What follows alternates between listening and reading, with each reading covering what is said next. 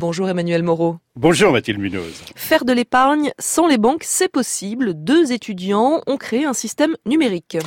Amine Larichi et Samy Bekas, effectivement, viennent d'obtenir les dernières autorisations, Mathilde, manquantes pour relancer officiellement leur plateforme Poto. Ils ouvrent ainsi au plus grand nombre le vieux système africain de la tontine en le modernisant grâce au numérique.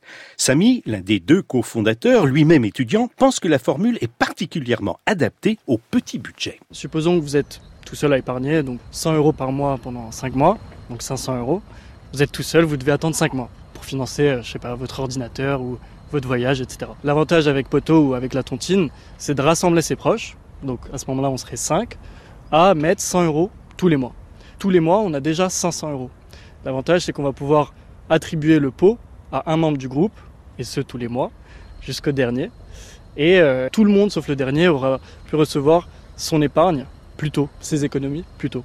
C'est pour ça d'ailleurs que dans le site, on a mis la, petite phrase bah, Touchez vos économies de demain, aujourd'hui. Mais alors le dernier, il a que ses yeux pour pleurer Alors, euh, on apporte plusieurs avantages au dernier.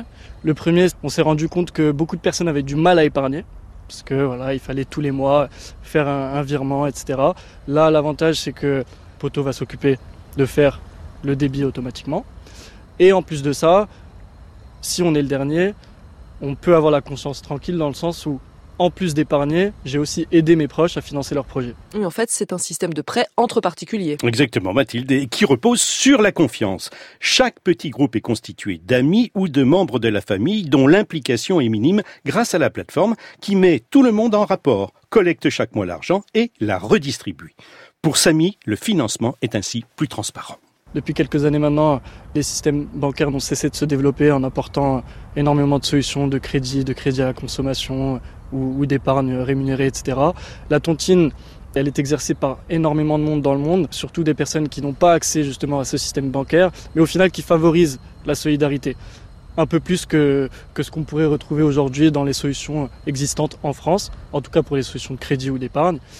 Nous, ce qu'on voulait euh, apporter à travers ce projet, c'est euh, bah, de favoriser la solidarité sans avoir à, passer par des systèmes bancaires, etc., qui vont faire je ne sais quoi de notre argent euh, lorsqu'on l'épargne tout simplement.